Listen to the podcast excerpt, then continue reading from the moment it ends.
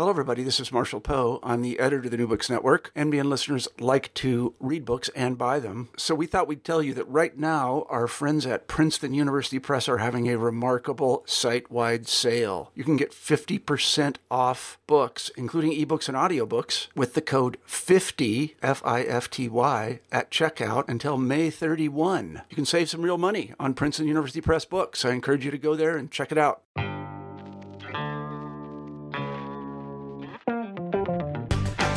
Welcome back to the New Books Network. I'm your host, Stephen Dozeman, and today I'm joined by Andrew Milner to discuss his recent anthology, Again Dangerous Visions Essays in Cultural Materialism. The anthology collects over two dozen essays of his, stretching back to 1981 up to the present, and covers topics ranging from the sociology of literary studies, political and theoretical transitions of leftist politics, and the politics surrounding science fiction.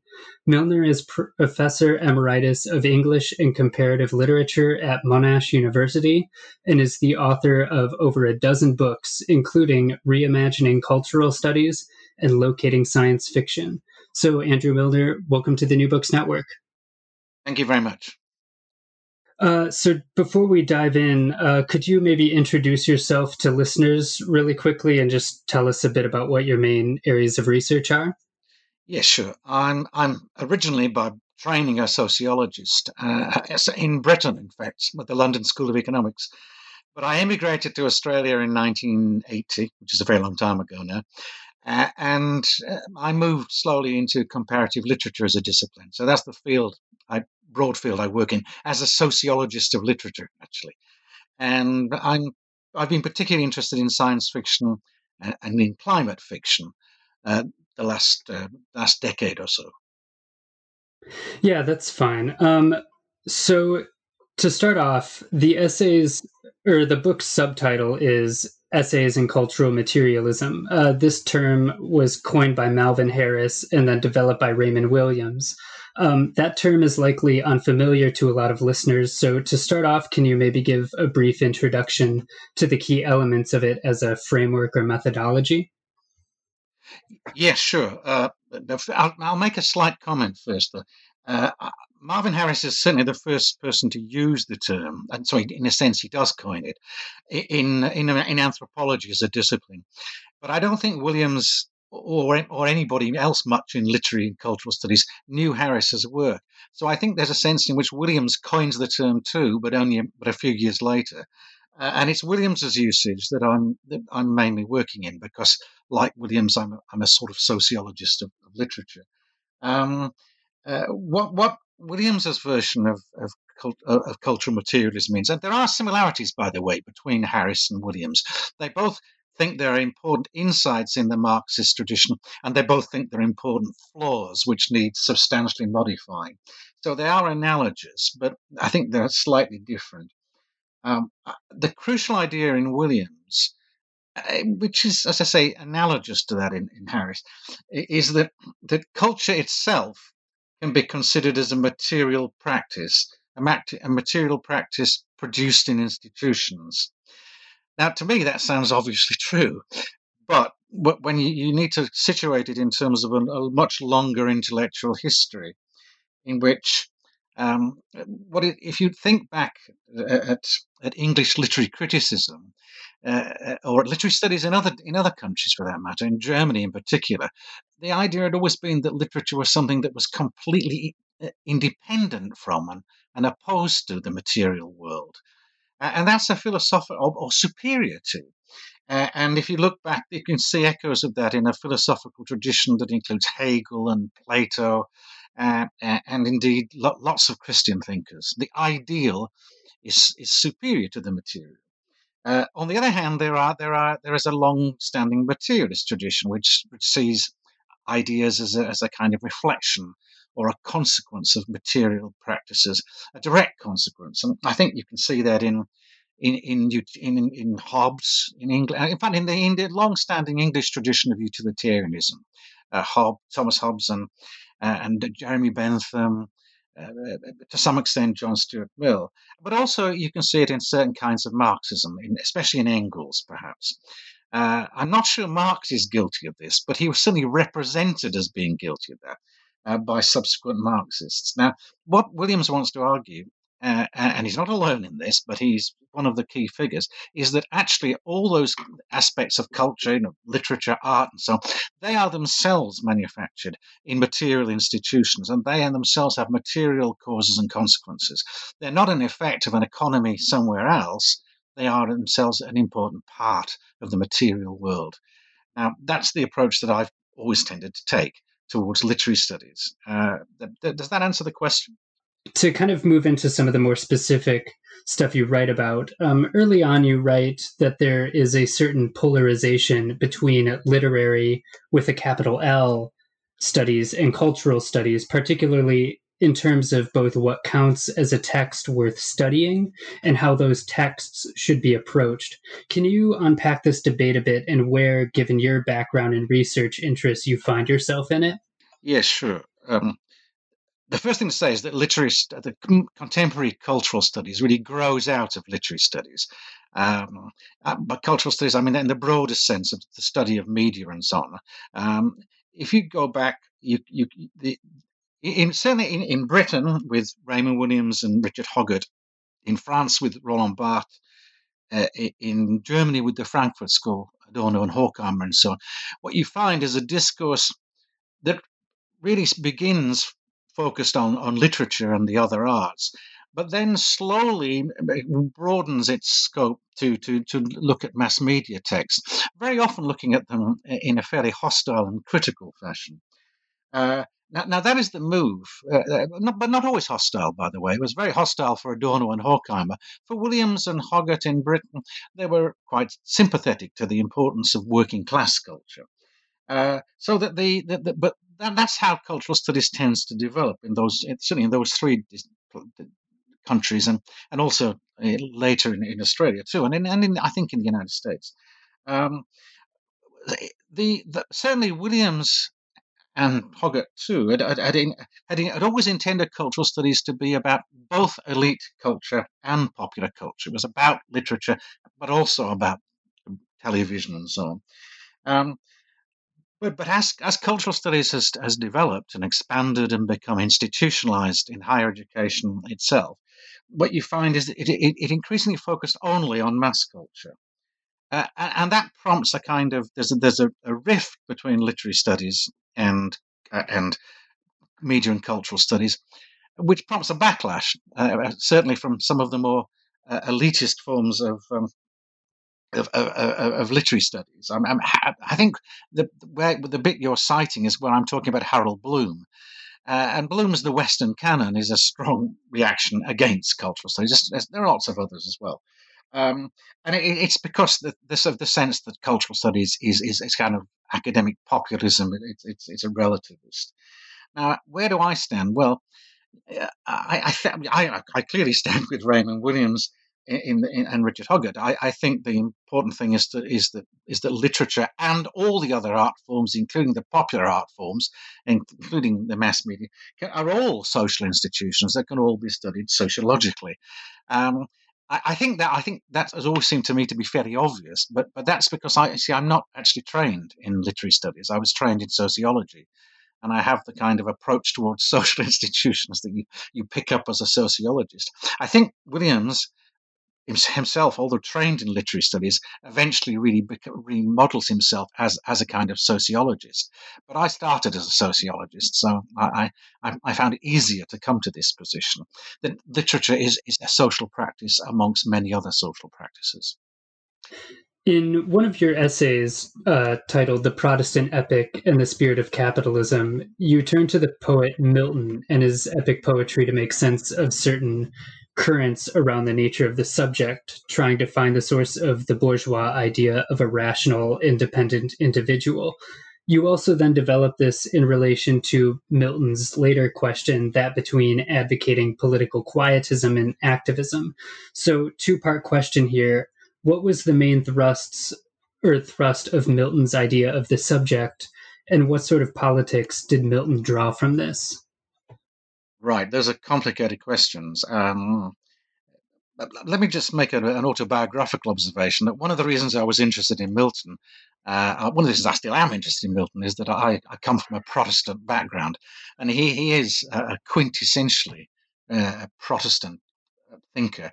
So, so part of the answer to your first like, question, his idea of the subject, is it is very, very Protestant, not Calvinist, but but but but a different kind of Protestantism.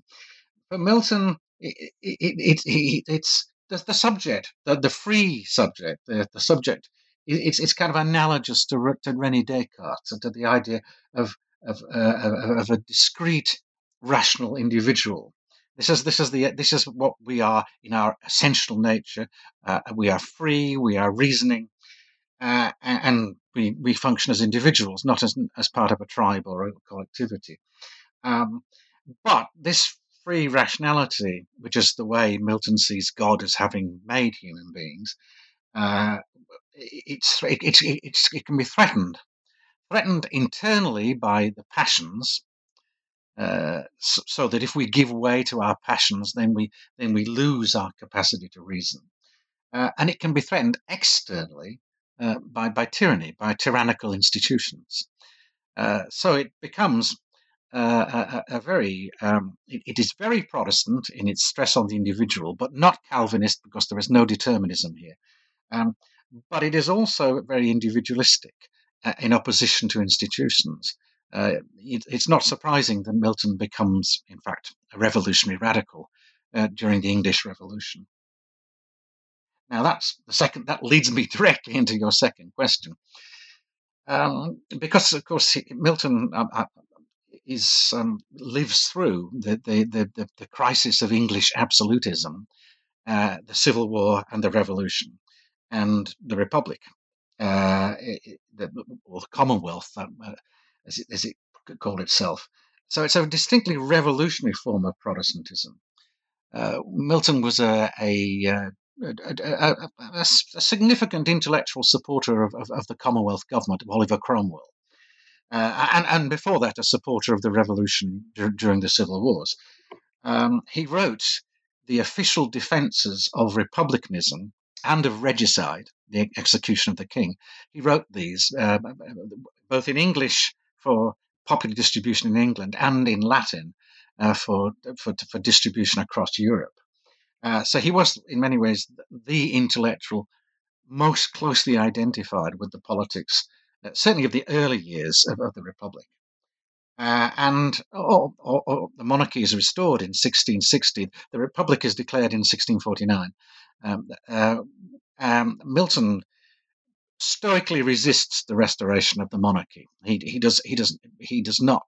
Well, actually, the first few months he's imprisoned. He was very lucky to escape um, uh, execution as a regicide. Uh, but he hadn't actually signed the death warrant, and it was only those who signed the death warrants who were executed.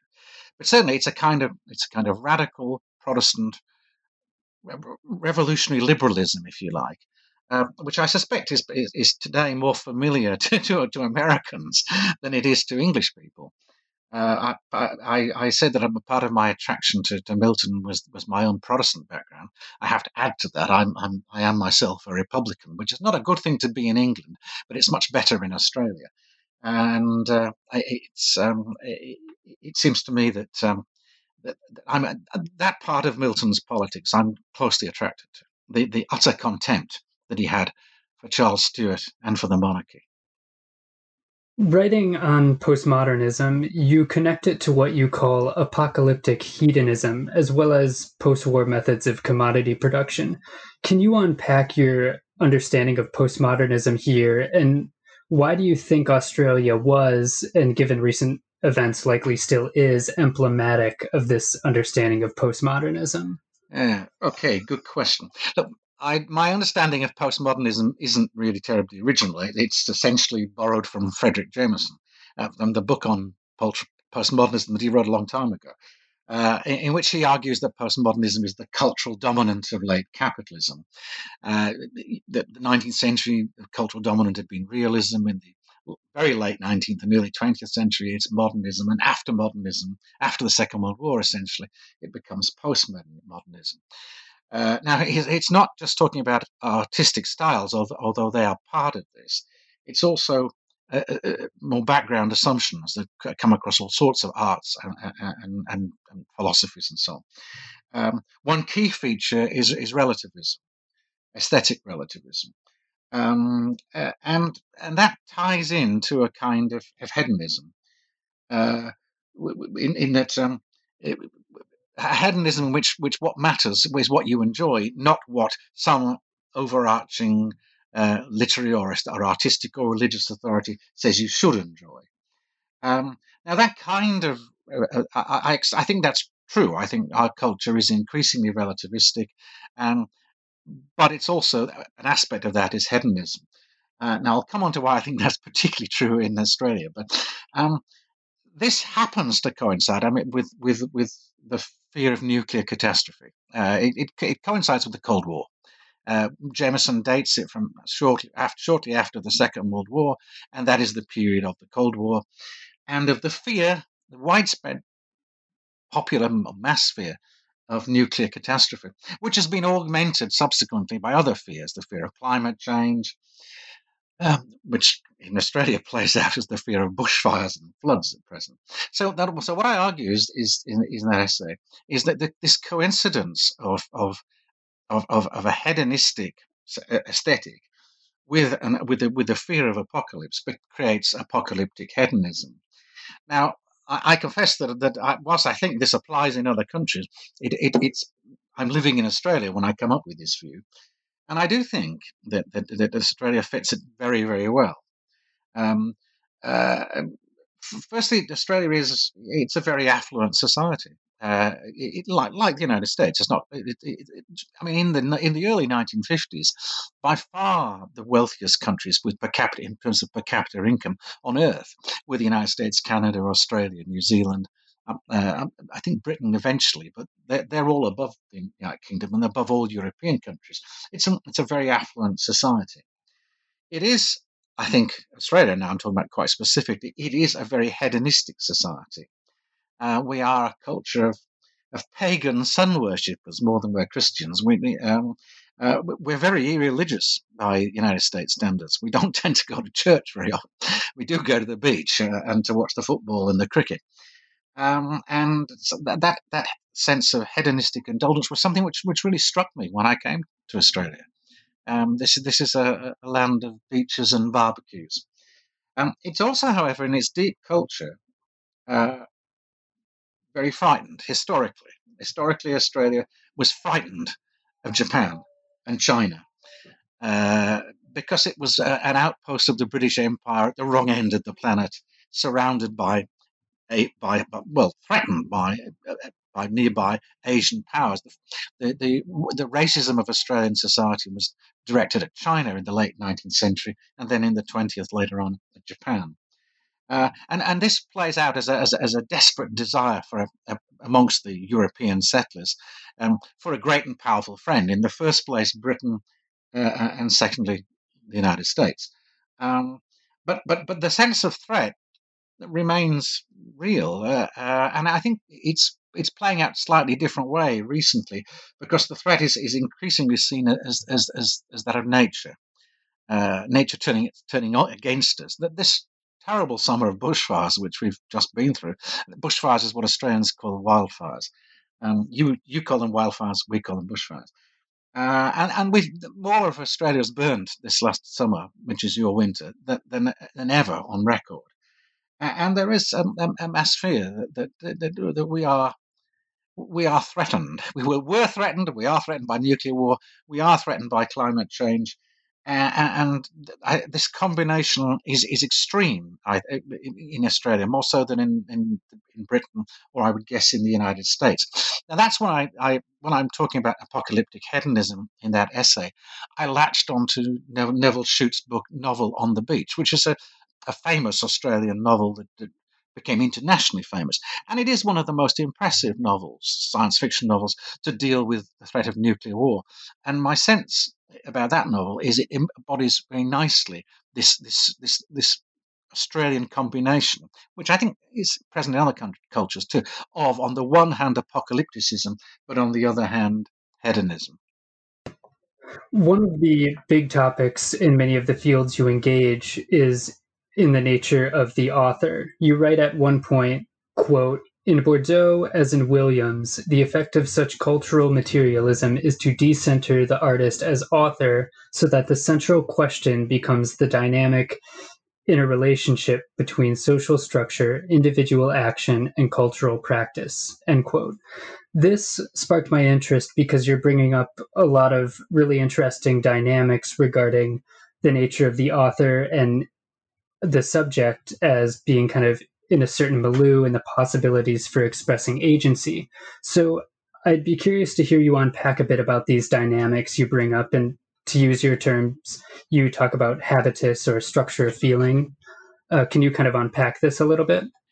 Yes, sure. I mean, neither of those terms is mine. I, I, habitus is Pierre Bourdieu, and structure of feeling is, is Raymond Williams.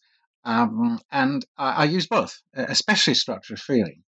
Um, I, I think what Williams means by structure of feeling, he, he, he's interested in the, the, the, way in which, at any particular time and place, uh, the the background assumptions before we get to this particular ideological positions, the background assumptions are sometimes are socially shared and they're not there in other places and times.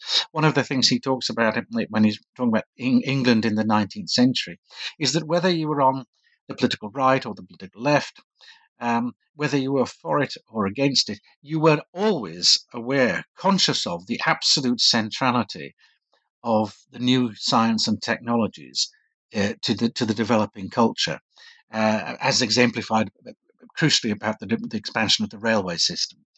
Uh, now, I think that's very I think that's very interesting because it, it, what structural feeling does in identifying those. I mean, the, the two terms don't seem to go together. They say structures don't seem to apply to things as intimate as feelings. But Williams argues that, that in fact they do, that you can look at the way feelings are themselves structured and patterned.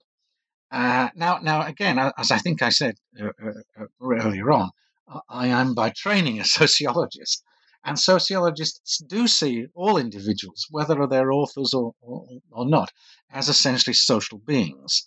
Uh, if you like, sociology has an in principle objection to Margaret Thatcher's claim that there is no such thing as society. Society is what sociologists begin with.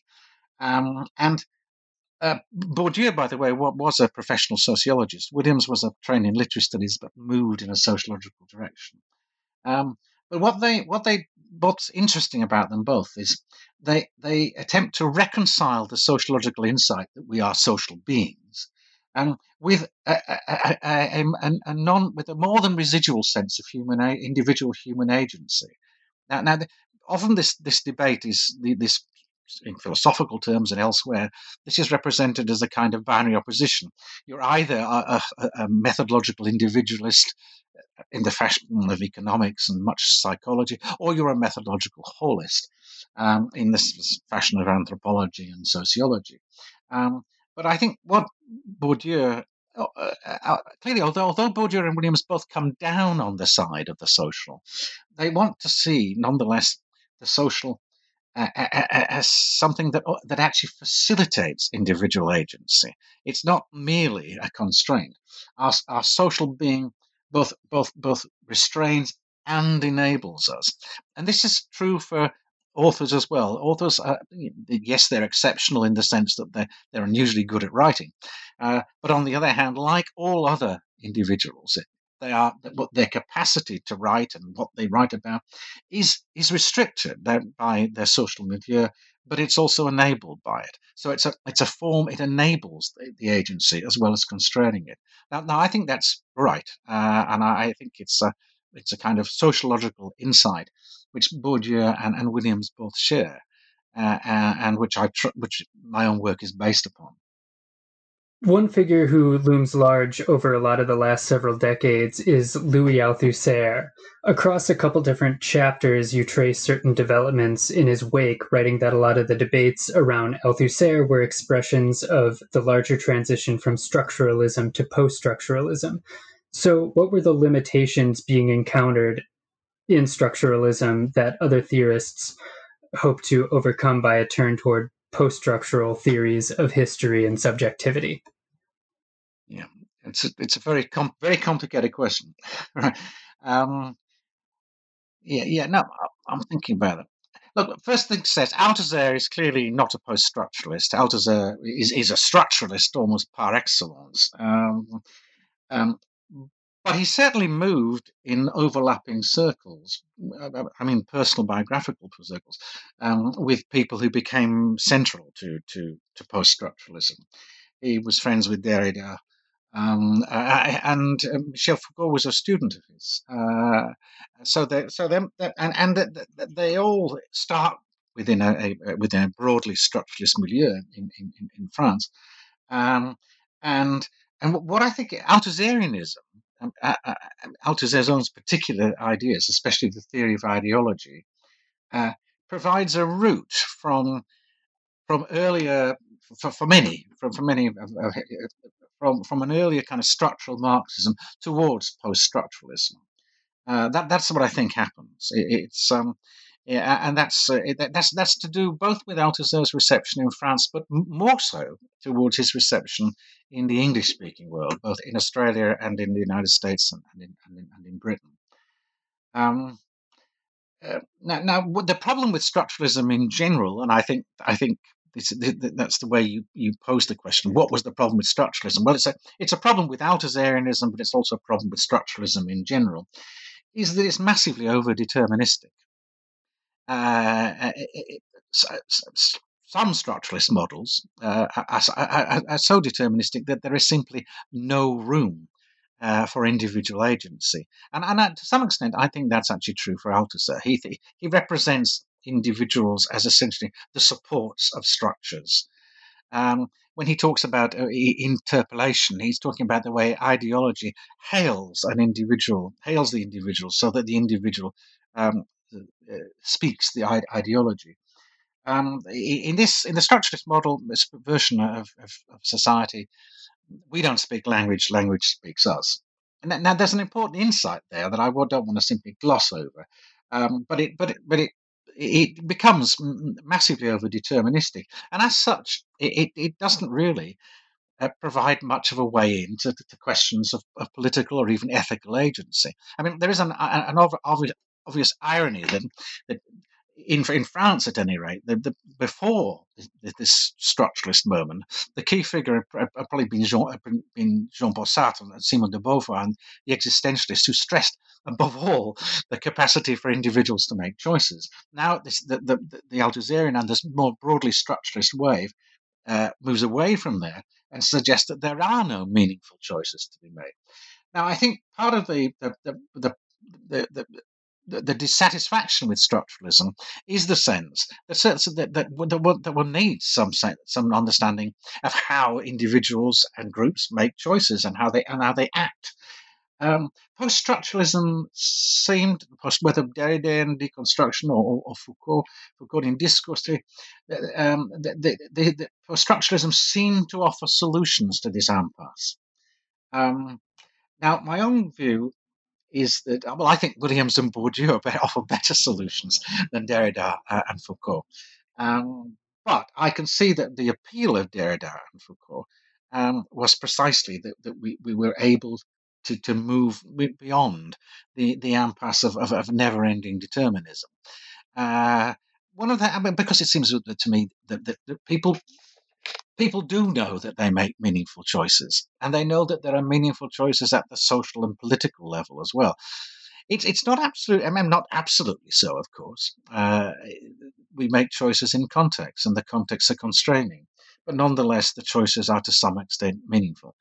Uh, if if Sartre and the existentialists had overstated the, the, role of agency, then then the structuralists clearly understated it. Um, and I think Bourdieu does this. He's clearly re- dealing with Sartre at one extreme and Levi Strauss, the, the structural anthropologist, as another. Uh, and, and in a sense, Williams is also dealing with, with uh, frankly, F.R. Leavis, um, who, who would be the, the, the, the idealist figure in, in, in English literary studies. Um, but then he's also reacting negatively against certain kinds of deterministic Marxism. So it's it's a, it's a, it's complicated. It's a it's a dialectic to to use a, a, a, an old Marxist cliche. You have a fascinating little essay where you discuss the memories and perceptions surrounding the attacks on the American World Trade Center versus the American and British bombings of Germany in the Second World War. You find both events to be horrifying and ethically objectionable, but you find there to be a noteworthy disparity in how they have been perceived and interpreted. And you write this as someone of both a British and Australian background. So there's another layer added onto your own understanding of the event. What are the dynamics and frameworks you see that direct our perception and understanding of, of an event like 9 11? And how does it lead, in your view, to a very particular set of solidarities between particular groups at the expense of other potential solidarities? Yeah, this was um. It's a very short essay, and it was it was actually given in response to, I mean, shortly after the 9/11 attacks. It was it was a talk, and actually before uh, the United States uh, uh, and Britain had joined in the, the attack on the on, on the Gulf War. Um, and it's partly occasioned by the, the, the essay by the thought that um, uh, my own my father had actually flown in in, in, in, in RAF Bomber Command during the Second World War, uh, and was was himself very, very, very guilty about the bombing of cities which which he'd been involved in. Uh, what I was trying to say, first of all, is is that yes, the the the the, the Al Qaeda attack on on on, on the World Trade Center uh, was terroristic, uh, and and and and uh, because it involves the killing of large numbers of of, of, of innocent bystanders, non-combatants. Um, but this was also true uh, of the Allied uh, aerial bombing offensive uh, against Germany, uh, such as at Dresden. Uh, my father didn't bomb Dresden, by the way. He, he bombed Hamburg and Berlin, but not Dresden.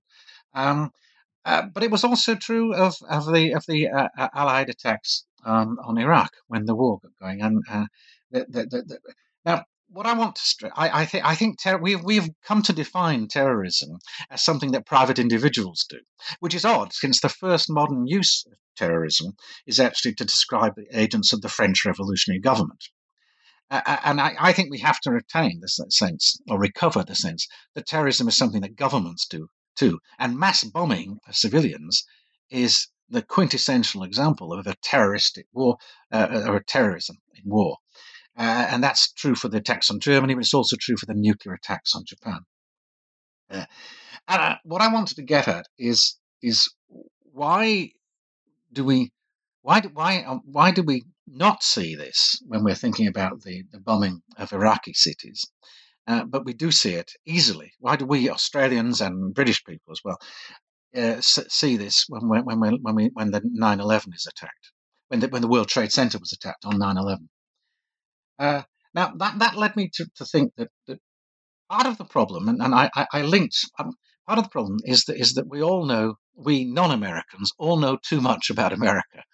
and I, in the essay, I link what I call media imperialism. That's that's the United States dominant of the dominance of the international media space, um, with what I call semi-terrorism, Because if you look at the attack on the World Trade Center, uh, it was clearly designed to be a media event. The way there's one aircraft hits hits building, and then there's I've forgotten how long, but there was quarter of an hour. There was time for all the television crews to, to, to focus on the tower when the second airplane came in, so everyone got to see the the media event, and that's why I thought it's a kind of it is terroristic.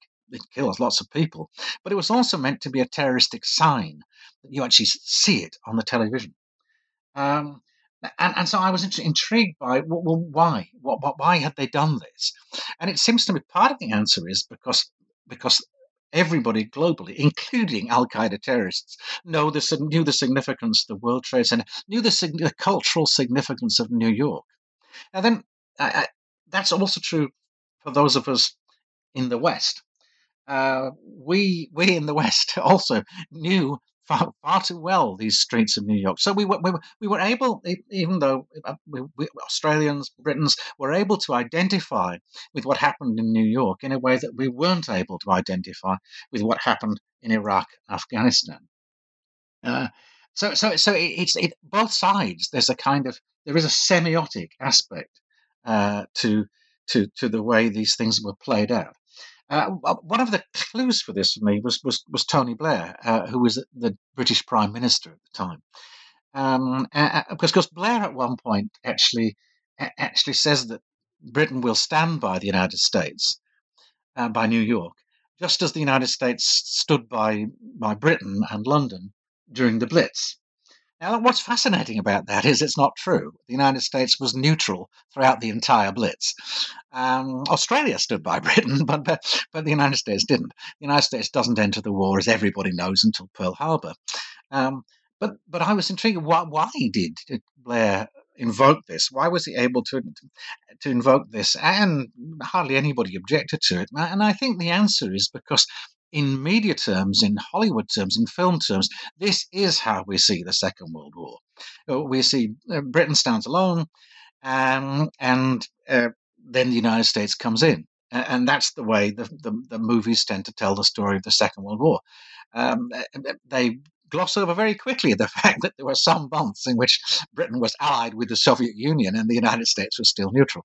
Uh, um, so, so Blair remembers it that, that way, and most people do. So and I'm sure most Australians do too. So we were we are able to identify with New York. You know, this, of course, it, it's we see New York on our movies and our in our television all the time, and we are much less able to identify uh, with Kabul uh, or, or, or, with Afghanistan or, or Iraq.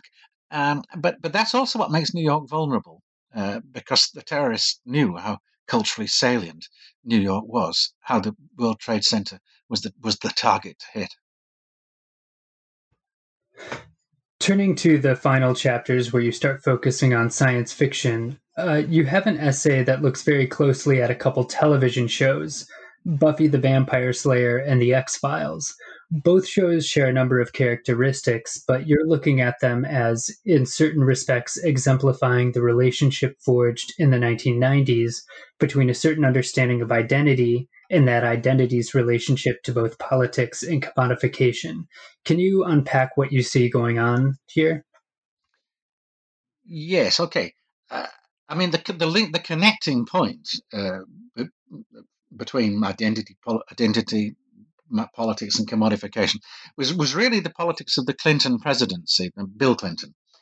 Uh, what what it seemed to be that, that both these series, uh, which which uh, which I myself watched and rather enjoyed, um, but but they both seem to be constant with the politics of, of the Clinton years. Um, uh, in the first case, case I mean, the, the, the significance of, of, identity is, is, is, is identity politics, the, an idea of politically correct identity politics, uh, especially with respect to gender and, and race. Uh, and they are, by comparison with earlier TV programs, they're, they're clearly uh, play with non-sexist and non-racist um, or less racist uh, conceptions of identity.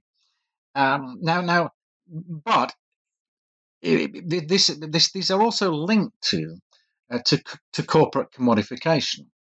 Uh, that they are themselves corporate commodity products, um, but also there, there is no there is no critique in in in, uh, in either of these um, uh, series. There's, there's there's no critique uh, uh, uh, of differences of class as, as distinct from differences of race and gender.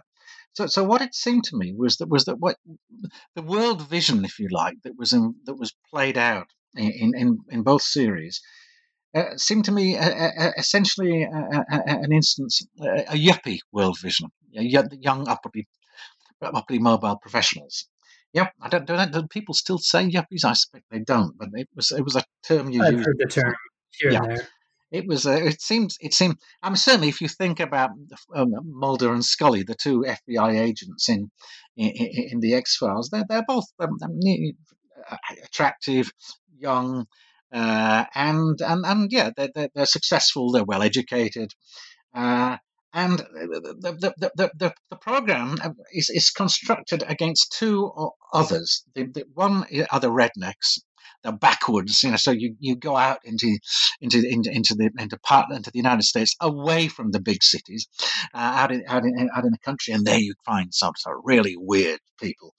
Uh, but it's also against big government because um, uh, you don't really trust the the the, the, the senior uh, uh, uh authorities that, that are, that, are, standing as against the FBI or even the own FBI's own senior hierarchies.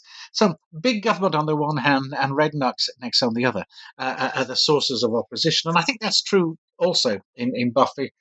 certainly in the Buffy episodes that I looked at, um, because I was looking at, at, a series of episodes which which were which were uh, uh, about um, a mechanical demonoid, uh, and, and I was relating that to the to an episodes about about a Frankensteinian science in, in the X Files, uh, and so that, that opposition between between that, that kind of yuppie politics seemed to me to be precisely what the Clinton government was about. I mean, the Clinton government was was not about delivering anything much to the Democrats, um, the working class trade union, labor union base. Uh, but it certainly wasn't about identifying a kind. He was delivering on, on grounds of gender equality and racial equality. I mean, the whole thing about Clinton being the first black president, um, just because he played the saxophone, was part of an ideology that this is going to be uh, uh, beyond racism, beyond sexism, and it's that, that's picked up. It's renewed in the Obama administration. Uh, I can't think of an equivalent science fiction show, um, but I think it is renewed at a later date. And, and it obviously provo- provokes eventually the backlash that is Trumpism. Um, but that's what I was trying to explore uh, the kind of cultural politics that are, that, that, are, that the connection between the cultural politics of those two series uh, and, and the politics of the Clinton administration. Turning to some broader themes, two of the predominant trends in science fiction writing are utopia and dystopia, which you pit against each other with Orwell representing a certain dystopian vision of the future, and other writers like Ursula Ginn articulating and Fredric Jameson theorizing a more utopian vision. So, how do these two concepts function in science fiction, and in what ways do they serve to either open up or close off certain possibilities for how we imagine our current situation and our possibilities for possible political engagement? Yeah. Uh, clearly, utopia and, dy- and dystopia are, are very important uh, uh, subgenres of science fiction. I mean, crudely, you can say that science, the, the imaginary worlds of science fiction, they're either better worlds, which means they're utopias, or they're worse worlds, which means they're dystopias, or sometimes they're just the same sort of world with a, with a new with a new invention. Um, but an awful lot of them are utopias and dystopias, and so you can uh, you can identify these these um, really important subgenres within the genre.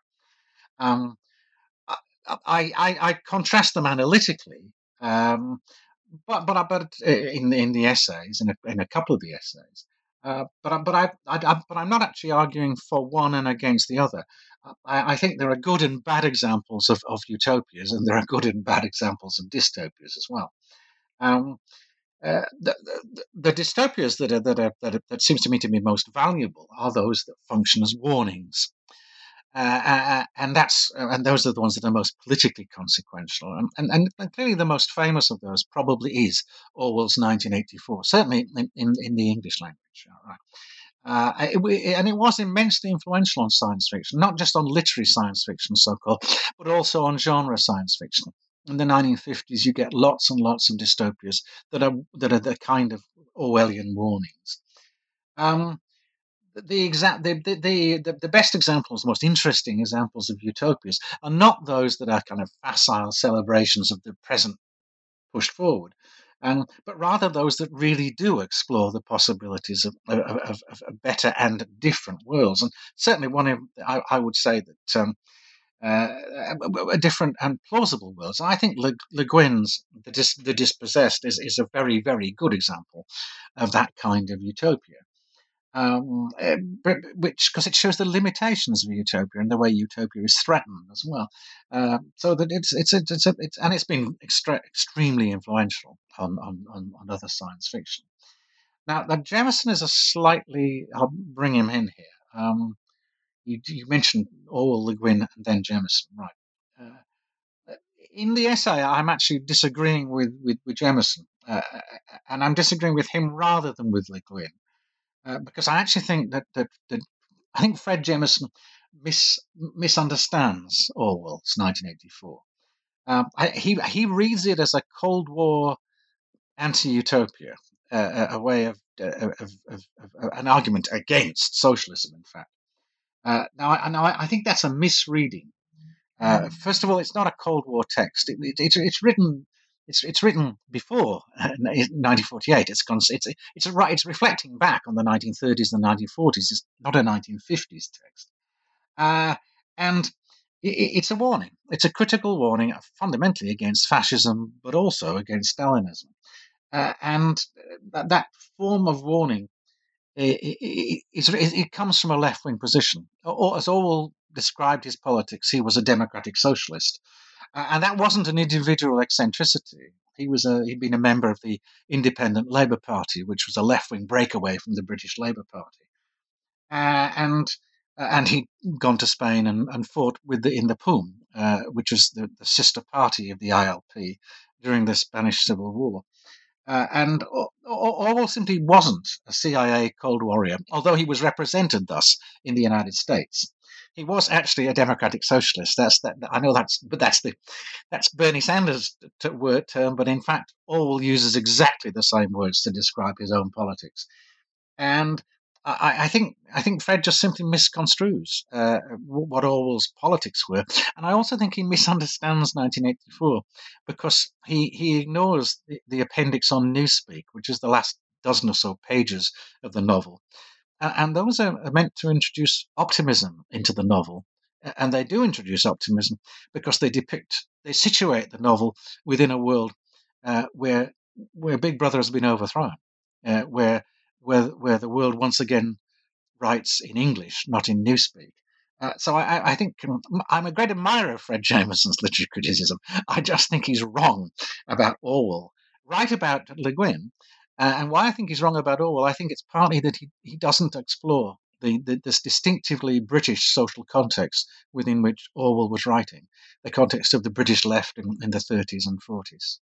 In the final essay, which you co authored with J.R. Burgmann, Rjurik Davidson, and Susan Cousin, you draw some very explicit connections to fiction and climate change. And one thing I found really interesting is how you connect three predominant predictions about climate change cooling, heating, and flooding to three primordial elements ice, fire, and water. These three elements feature very prominently not just in science fiction, but in a variety of other important texts and stories. So, are there some key themes you find in these elements running through the history of literature? And in what ways are there archetypal significances or meanings possibly directing our understanding of what climate change is going to be? You're clearly right. Ice, fire, and, and water flood is the term that I used actually, and there's there's a reason for that. Yeah, they're enduring tropes, um, but some are more important and more enduring than others. Um, and uh, the the one that I think is crucial, the, the, the most fundamental of all the of the of the, th- of the three, is is flood. Uh, and the reason for that is is because of Genesis, um, because of the story of Noah. Although actually the, the story of Noah is, is, is almost certainly well, is very probably itself a reworking of an earlier story in the Epic of Gilgamesh, um, the Akkadian, uh, much earlier uh, Akkadian epic. Um, but what the significance of Genesis, though, is, uh, uh, uh and I, I, think of the Noah story in Genesis, is is that it, it's it's a, a, crucial archetype because it's so, so important to so many very very large religions. It's it's a Jewish story, of course, in the first place, but it becomes central to Christianity, to, to Islam, to Mormonism, um, to the Baha'i faith. So, so that it, it's uh, um, the story is incredibly well known uh, in many cultures through many different religions, uh, and, and and that does seem to me to me to be to, to be more fundamental than than than ice stories, which are very. I mean, I, there are hardly any ice stories in the Middle East for obvious reasons. Um, uh, it's even more important than fire stories. Uh, I suspect fire stories might actually have been more important in in Australia historically, um, for obvious reasons. But but globally, the flood archetype is the most important one. Uh, and what I was interested in, in, in, in part there, uh, and uh, and I'm, I'm, i worked together with uh, on that story with the, the, the, three names you mentioned, Rjurik and Susan and James. They were all research assistants with me on my on the pro, um, an Australian Research Council funded project on on science fiction, um, and what we, we definitely concluded that, that this was this was crucial the the, the, the, the flood motif, and that in and that when modern science fiction gets going in in basic really in England and France in the 19th century, uh, it, it, it really does pick up on the flood motif because it's there in the culture, it's there and available for use and much more so than, than ice and fire. The ice and fire uh, um, uh, uh tropes uh, uh, appear in science fiction. They're, mainly in the 20th century. Uh, and they appear really not in response to this ancient mythology, but in response to, to, to the new science. Uh, because it's in the late 19th century that we, we discover, uh, we, we, we learn about the ice ages. And it's in the uh, late, late 19th century that we that, that, we discover the first models of how global warming might develop. We discover the greenhouse effect, uh, and all of that. They, although these don't directly impact on science fiction, they provide part of its background. So that in the 20th century, uh, these are these become gr- uh, increasingly significant preoccupations. For most of the 20th century, ice is more important than than, than fire. Uh, uh, the, the, fire is, you, know, you get lots of flooding and lots of ice stories, um, but it's only really in the very end of the century um, and then in the 21st century that, that, that, that, that, that, that fire stories become more and more important. I mean, there, there's an early example with J.G. Ballard, but it, but it's nothing like as significant as the 19th century flood stories. Um, and so, so, so climate science actually feeds into uh, the development of, of, of, climate fiction eventually. Um, yeah, does, does that I, that's that's that's the way I would read it. So the fundamental one is the Great Flood.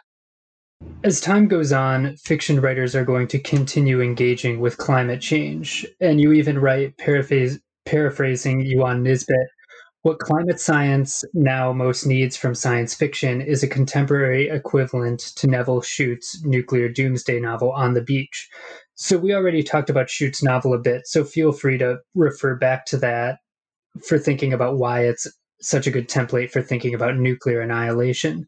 But I'm particularly curious to hear what, in your view, this ideal climate change novel would look like, and if there are any promising examples you've come across recently that might point us in the right direction. Right. Um, of course, it must be obvious that one of my reasons for being interested in On the Beach is that it's an Australian novel, uh, and it's and it's an Australian novel that was unusually su- successful globally, which is you know most Australian novels get, don't get don't get further than Australia. Um, this is quite quite different. It had a, it had a, a, a global impact.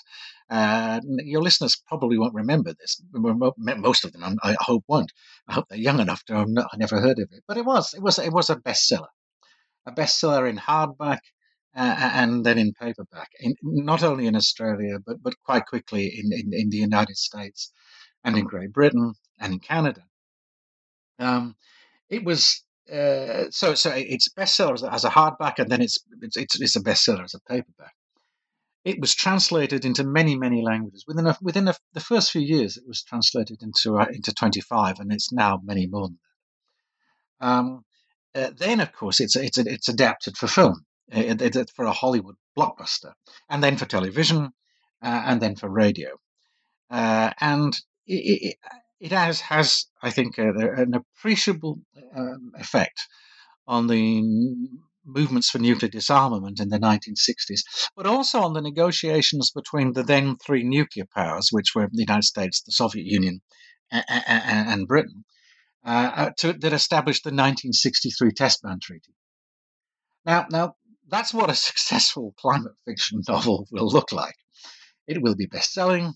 It will result in multiple translations, especially mul- multiple translations. I should stress this through English and French. You, you need to recognize um, that, that, that um, English and French are the, are the two global languages. I mean, of, of, of the of the, the, six largest publishing industries in the world, um, three of them are the United States, Britain, and France. Um, uh, the other three are, are, are, are, Russia, China, and Germany. Um, but the significance of the English of the Anglophone and the Francophone ones, is that these are crucial centers for, for, for retranslation. If you get published in English or in French, you're much more likely to get translated into Czech or Polish than if you don't get published in English and, and, and French. So, so, uh, so the, the, the, a successful cli-fi novel will be best-selling. It will be multiply translated.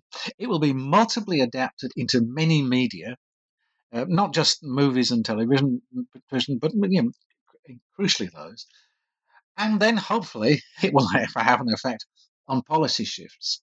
Now, the, the thing that I would add to that is, I mean, that's just a description of, of, of, of how Shute's novel work, I'll, worked. I'll add in another factor, which is I, I suspect it might well come from the periphery of the world literary system, as Shute's novel did, uh, at the, the periphery being Australia. Now, I'll, I'll, explain just very briefly what I mean by that. Uh, I have a model in of the. Uh, I develop a model of the world literary system, which is substantially derived from Franco Moretti and Immanuel Wallerstein, in which the which I talk about the the core, and that's the six publishing industries I've just mentioned, um, the semi periphery. Um, and then the, the, the, and then the periphery, which includes Australia, which is you know clearly a minor publishing industry.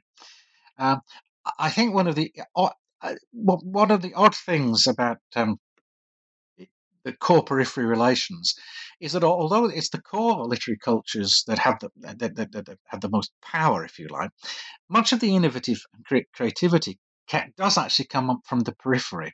It's precisely because there's a kind of freedom of movement in the periphery.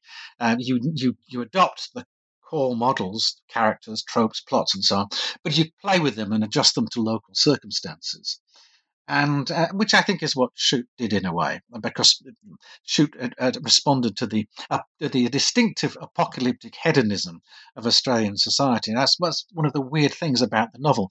You know, yes, they're all going to be destroyed by nuclear radiation. The catastrophe is coming, but on the other hand, it, before that, they're going to go swimming at the beach, and they're going to go, uh, um, go sailing, and they're going to have a barbecue, and they're going to go fishing. Uh, they're going to have and enjoy themselves as they as they await this terrible end. Now that that I think was it was a distinctively Australian register, which made the novel so much more powerful. Uh, and I think something like that could happen with climate fiction. I don't necessarily think Australia at all. It might, might be from India.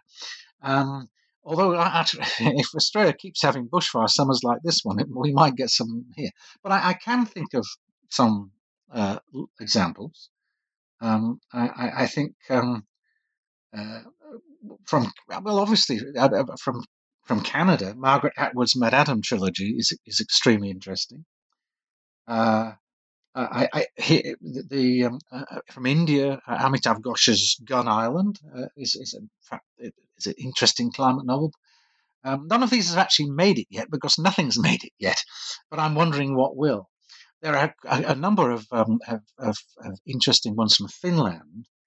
Uh, Antti Tuomainen's Parantaja, or The Healer, and Emi, Emmi Itäranta's um, uh, Memory of Water. It's actually the the Tiemann's, Tiemann's book is the literal translation, but the English translation is A Memory of Water. And here in Australia, I think James Bradley's Clade and Alexis Wright's The Swan Book.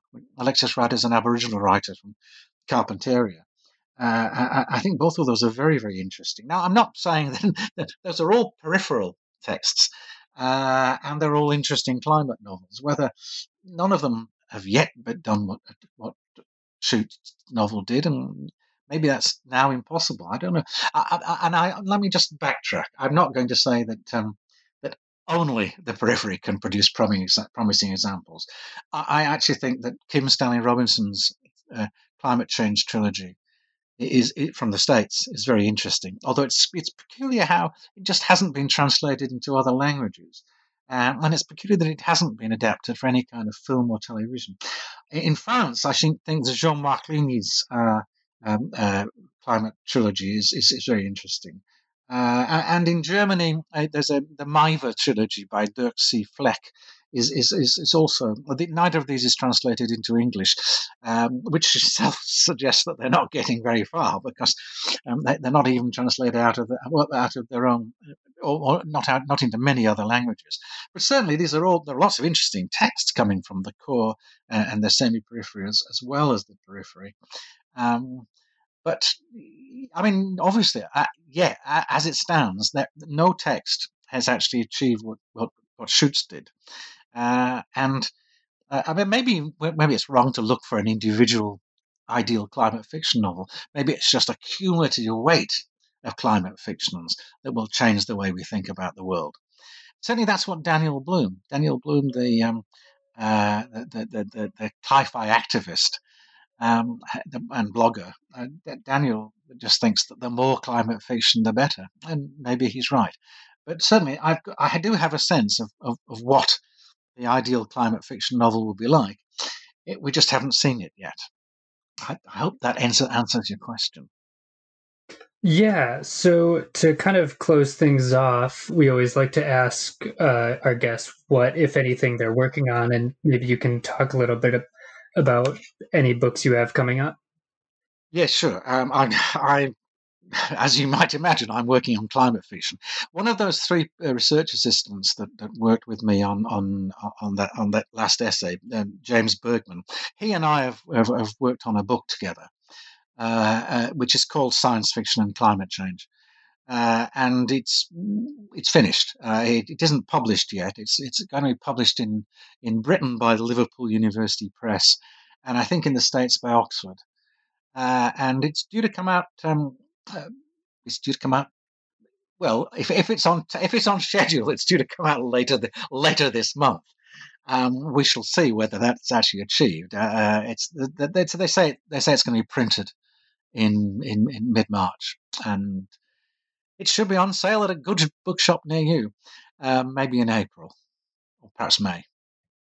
Can you tell us a little bit about it? I I know we kind of have been talking about some of the themes that I'm sure should come up, but well, yeah, in a way, the, that last chapter, the, the one that you you talked about, the ice, fire, and flood one, essentially the, the book is an enormously expanded version of that essay. Uh, it takes the questions raised there uh, so it, it does use a world systems model, a core periphery model of how the world literary system works. It also traces back the history of climate fiction to Genesis and the Epic of Gilgamesh. That's in an opening historical chapter, which looks at um, 19th and 20th century, uh, early 20th century science fictions. Um, and then in the, the, the bulk of the book is is is, is a survey uh, of, of um, of different climate fictions. These are these are mainly from the very late 20th century and the 21st century, and it looks at the way. Uh, it, identifies six main responses to climate change, ranging from denialism, which and there certainly are a number of denialist novels, um, uh, right through to to uh, uh, to possibly utopian solutions and also dystopian warnings about climate fiction.